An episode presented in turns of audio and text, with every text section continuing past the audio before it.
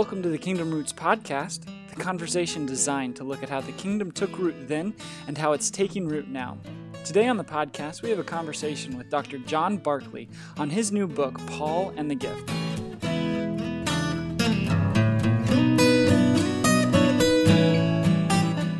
Scott, would you get us started today by introducing your friend and our guest? Yeah. I'm excited to have John Barclay with us, and I have to admit I'm biased John and I uh, were working on our PhDs at the same time in Cambridge. I he was at Cambridge, I was at Nottingham, but we spent a year together studying at Tyndale House. And I knew him as a young man when he was an up and coming uh, Pauline scholar, and now he's become that. He's at Durham, and I, I consider John a master of analysis and analytics and nuance. And he's done this in so many occasions, but one of his early books was about Jews in the Mediterranean world, and it is an exceptional study. And he's turned to Paul now in this uh, magnificent book on grace in the Apostle Paul. And I, I, consider this was my number one book of the year, and it, it could be very well one of the best books of the last decade and so, John, it's really great to have you with us today to answer some of our questions. Thank you very much, Scott. I'm glad to be with you. John, one of the early comments you make in your book that uh, I think is not only accurate and insightful, but it's surprising. You say that uh, that there are very few have, who have examined grace uh, theologically and historically and socially in its context. Why do you think that grace has been so neglected in academic study? I suspect it's because it's kind of taken for granted. It's like, well, everybody knows what that means, and uh, we don't really need to investigate it further. Um, I wonder if it's also that it's just become such a, um, a familiar theme within the Protestant tradition um, with with certain kind of well-defined views about grace that uh, people are kind of reluctant to open up that that topic again um, in case it produces more more polemics or in case it um, maybe by looking at it exegetically you might even have uh, our own views on it challenged. Yeah, you know, as I when I read your statement, I thought to myself, and I kind of looked at my bookshelf.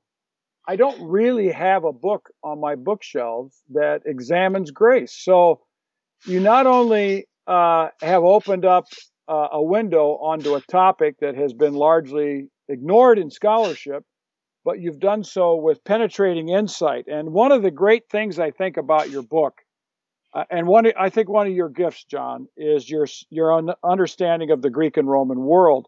And so, I, I the question I would ask you, another one is how do you think the Greek and Roman contexts help us understand what grace meant, even when Paul used it? So you might break that down in your own way, but some, something along that line is a question I'd like to ask you. Sure. Um, of course, the, the, the, the, words that Paul used for grace, particularly the Greek word charis, are just uh, regular, everyday words in the Greek world for gift or favor or benefaction. There's nothing, there's nothing specifically Christian about them. There's nothing specifically theological about them as words. Um, and so one of the things I, I, realized as I started working on this project was I need to understand what people mean by gifts in antiquity. I need to understand how they think uh, gifts work. Um, so what I um, did was to do some work on the anthropology of gift and how, how, gifts work in different cultures, and then to zero in on on the Greco-Roman world, one of the things I discovered, for instance, um, and this became very important for me, was that gifts are normally given, uh, and this is this uh, uh, this applies to human gifts and to divine gifts. Gifts are, are normally given with some discriminating care because you don't want to throw away a gift at an undeserving or unfitting recipient. Because gifts are intended to create relationships. They're intended actually to create reciprocity so I soon realized that the modern notion of the free gift, in the sense of the gift given not expecting a return, is a, is a very uh, strange notion um, in the ancient world. Gifts are normally given in order to create a relationship and some, some form of reciprocity, whether that be just gratitude or honor or a counter gift. Uh, and, that, and that for that reason, because they create relationships, they're also meant to be given carefully, lavishly, but discriminately to hmm. fitting or to, or to worthy recipients. So it's really as I kind of explored that world, how gifts operate at the everyday level with among ordinary uh, neighbors and friends and at the big civic level as, as, major benefactors gave gifts and so on, I began to realize that some of the things I'd taken for granted about gifts uh, weren't actually true in the ancient world. Wow. So, so would you say you were surprised a bit, John, by uh, you know what what you found in antiquity, or is that kind of what you were thinking that you would discover as you took a look at it?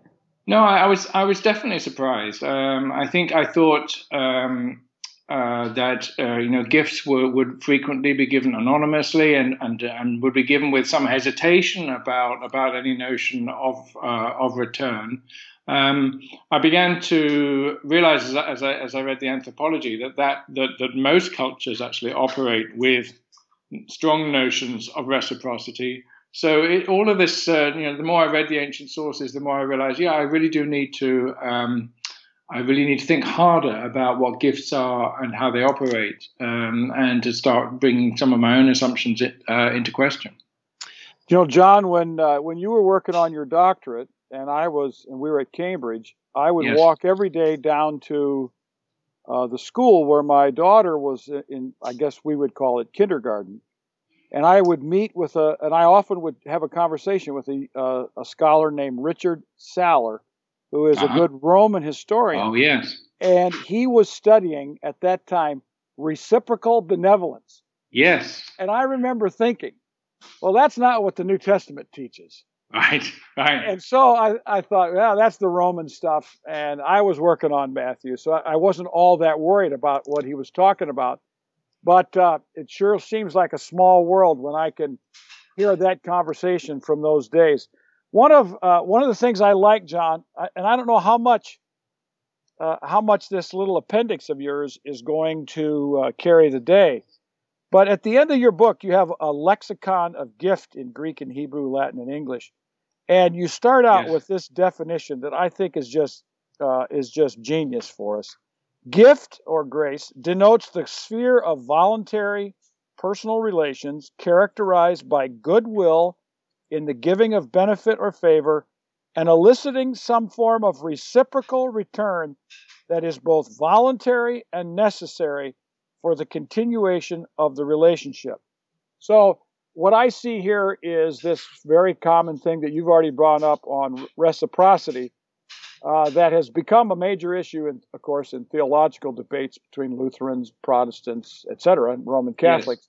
And that is, uh, what does uh, reciprocity mean, do you think, in the Roman world? Uh, could you give an illustration and maybe tell us what your, let's say, the best book people could read from the Roman world, uh, huh. original text to help some of our people?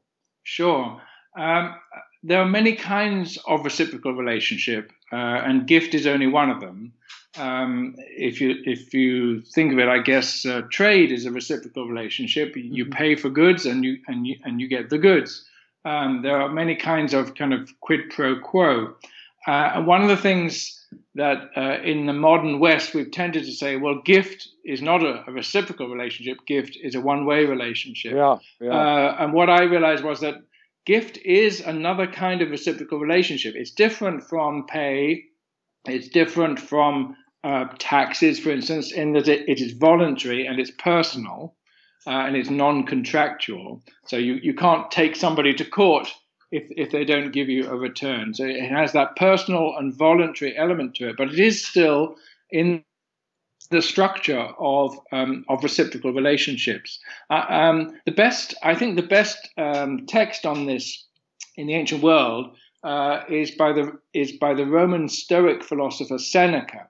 Yes. Uh, uh from the first century, uh, he wrote a big uh, treatise or relatively big book called De Beneficiis, or On Benefits. Uh, a beneficium in Latin is, is, is what would be translated uh, uh, uh um, charis or grace or gift uh, in Greek. Uh, um, and um, he has a, a, really interesting philosophical analysis of how gifts work, how they, how they misfire, how to give a good gift, um, how not to give a bad gift, and so on. A, a, very subtle philosophical analysis, but it gives lots of illustrations uh, uh, along the way uh, um, of what we're talking about. Well, that's good. John, uh, I was very fortunate when I was writing my commentary on Colossians that I knew the people at Eerdmans. And I wrote him and I asked if there was any way I could get an advance copy of mm-hmm. your uh, gift book uh, as I wrote my commentary. And I got it and I read it, uh, you know, line by line. And I continued to refer to pages 185 to 186, where you have a summary and conclusions of the six perfections of grace. Yes. I wonder if you would uh, explain the six perfections, why you use the word perfections, the six perfections of grace, um, and what grace would mean in, in each case. Yes, certainly. Uh, as I worked on this theme of gift, I realized that there are many different dimensions to a gift relationship and many ways in which one could figure the gift as, as it were, perfect or, or, or, or superb or a gift at its very giftedness, as it were. Just as we might talk about a perfect storm, which has everything about a storm, as it were, all all all together at one point. So we can talk about a gift that is sort of quintessentially uh, in its in its ultimate or definitive form a gift. And we've tended to think of grace as as the perfect gift, but we've tended to think of it as as uh, uh, as perfected uh, uh, uh, in one way. And I realized the more I thought about this that there were several different dimensions of gift, and I've I've, I've tried to identify six seven, uh, uh, six different ways in which um, um, the notion of divine grace or, or, divine gifts can be, as it were, brought to that um, um, end of the line, uh, definitive or extreme point. So, for instance, I talk about the superabundance of, of gift, that's to say, the, the sheer lavishness and extent and scope of the gift. That's one kind of uh, perfection. And I talk about the singularity of grace in the sense that God is a giver and a God of grace only. And in some interpretations down through uh, Christian history, it's been considered that it would be inappropriate to talk of God as a judge or as a, somebody who condemns, as, as a figure who, who condemns people, because God is a God of grace and grace alone. Um, that's what I call the singularity of grace. But then there's uh, one could also talk of the priority of grace. That's to say that God gives before we give anything to Him or before um, we um, respond to Him. That's a very common perfection of gift that God is always the first giver. Um, and then a particular one that's particularly important for me, I call incongruity. That's to say, the mismatch between the gift and the worth um, of, uh, of the recipients. It's, it's the way that a gift, which is normally given, in the ancient world to people who are fitting recipients can be perfected, however, as a gift given without regard to worth. And that's what I call the incongruity of grace, which is uh, a very important theme in this book. Uh, then, fifthly, one could talk about the efficacy of grace. That's to say, the, uh, the gift that gives not only uh, um, something, but also gives the uh, um, the power or the change of agency to bring about the effect of the gift. So it's an effective gift if it not only gives you something, but gives you the power to uh, achieve uh, what what uh, what it's designed for.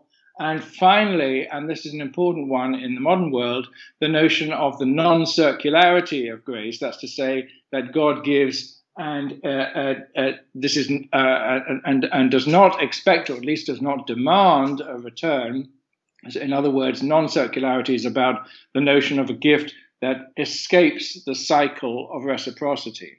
Now, what I've done with these perfections is to try and chart out how different notions of grace down through Christian history um, ha- have been operative in different Christian thinkers. And this sort of taxonomy of these six different perfections is the kind of um, uh, analytical core of this book. It, it, it sort of helped it helped me at least get clear in my mind what exactly I meant by grace because often people talk about well it's sheer grace or pure grace or free free gift and they mean sometimes a mixture of these different things and sometimes we can talk past each other misinterpret each other because we're not clear about what exactly we mean by that well john you're very gracious uh, when you are at times really saying uh, some of these great new testament scholars who talk about grace are quite confusing and uh, haven't examined the depth of what grace means. So I, I think your analytics here are so helpful. I just want to draw attention to two things. One would be what you mean by worth. I, I think this is a really important term for you.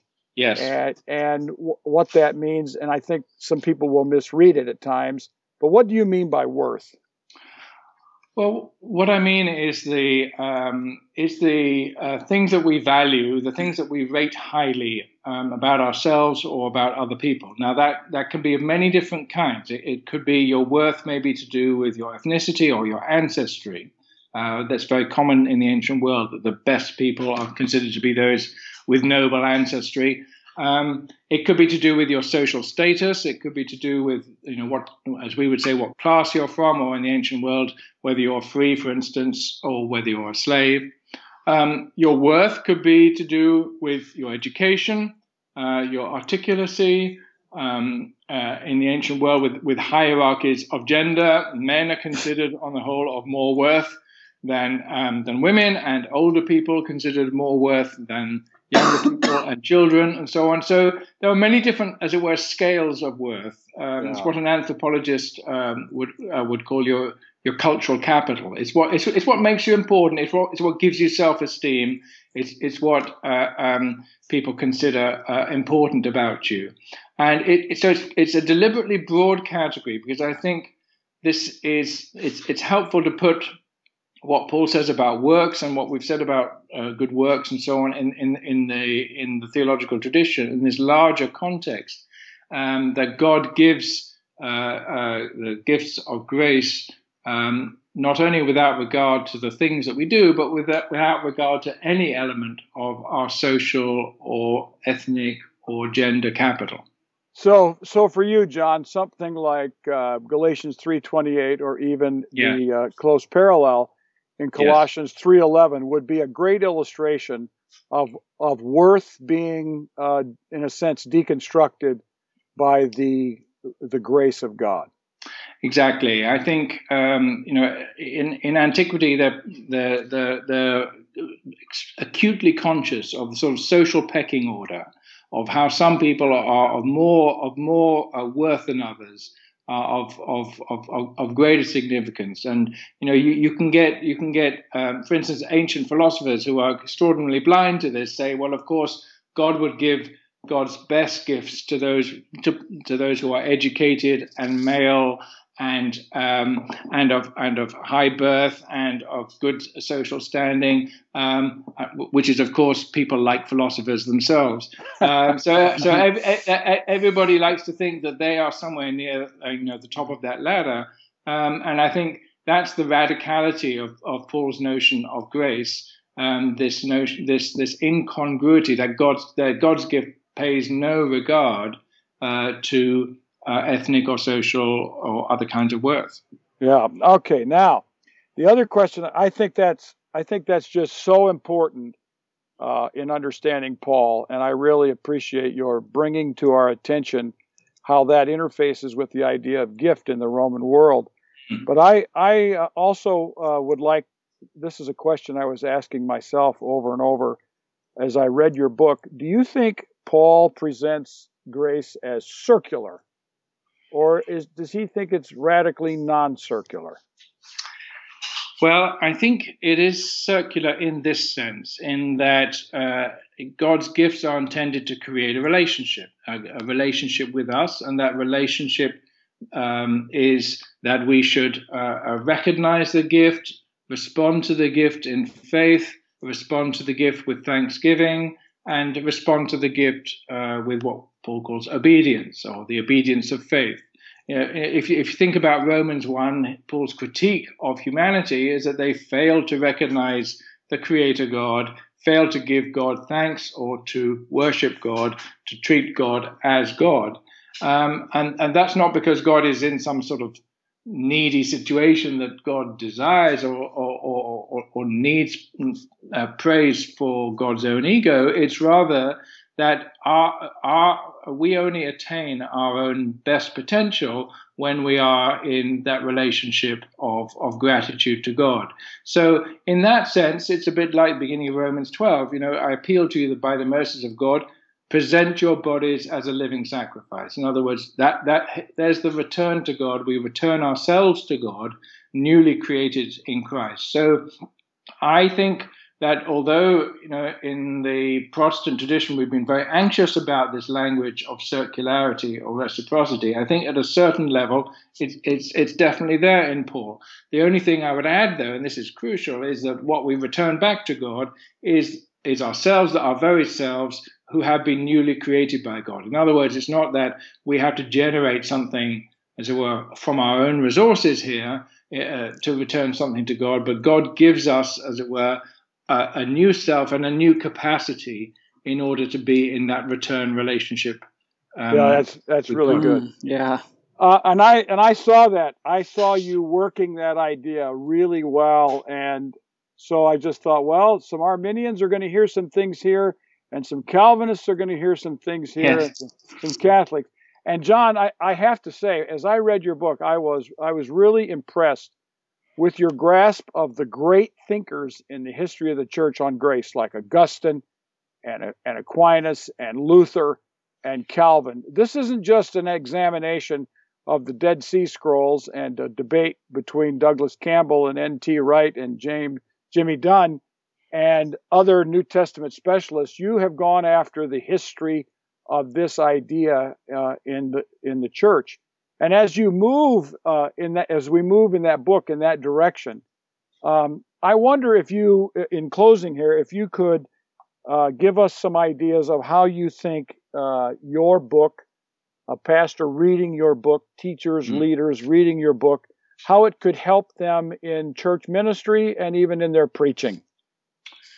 Yes, thank you. I, I think um, what it what it helps uh, to do is uh, to zero in, as it were, to focus in on the fact that everything we uh, want to say about the gospel at, at, its core is is this notion that um, there is um, nothing, uh, as it were, inherently in, in, us that makes us uh, worthy of God. That that allows us, as it were, to strip off, to to to uh, to relativize, to to disperse uh, uh, all those notions of of of self pride that um, that can get in the way, and also all those notions of self doubt and and uh, and um, uh, uh, uh, crises in self esteem and self worth that many people have. Um, so you know to, uh, to look at, at, at, the two sides of that. I mean, for me, uh, as as an Anglican, the, the the kind of the the height of the of the week, the moment when I most realize who I am is when I go forward to uh, um, uh, to receive communion in in the Eucharist, the epitome, the expression of the gift of God, and I realize that uh, everything you could say about me, I'm a university professor and Cambridge education, all of that, all of that counts for nothing, uh, means nothing uh, before God, because I'm absolutely on a level there with people of very, very different backgrounds from me, mm. very different levels of education and so on. That's a very liberating moment for me. That's when I am, as it were, most truly myself when I am receiving the gift of God in Christ.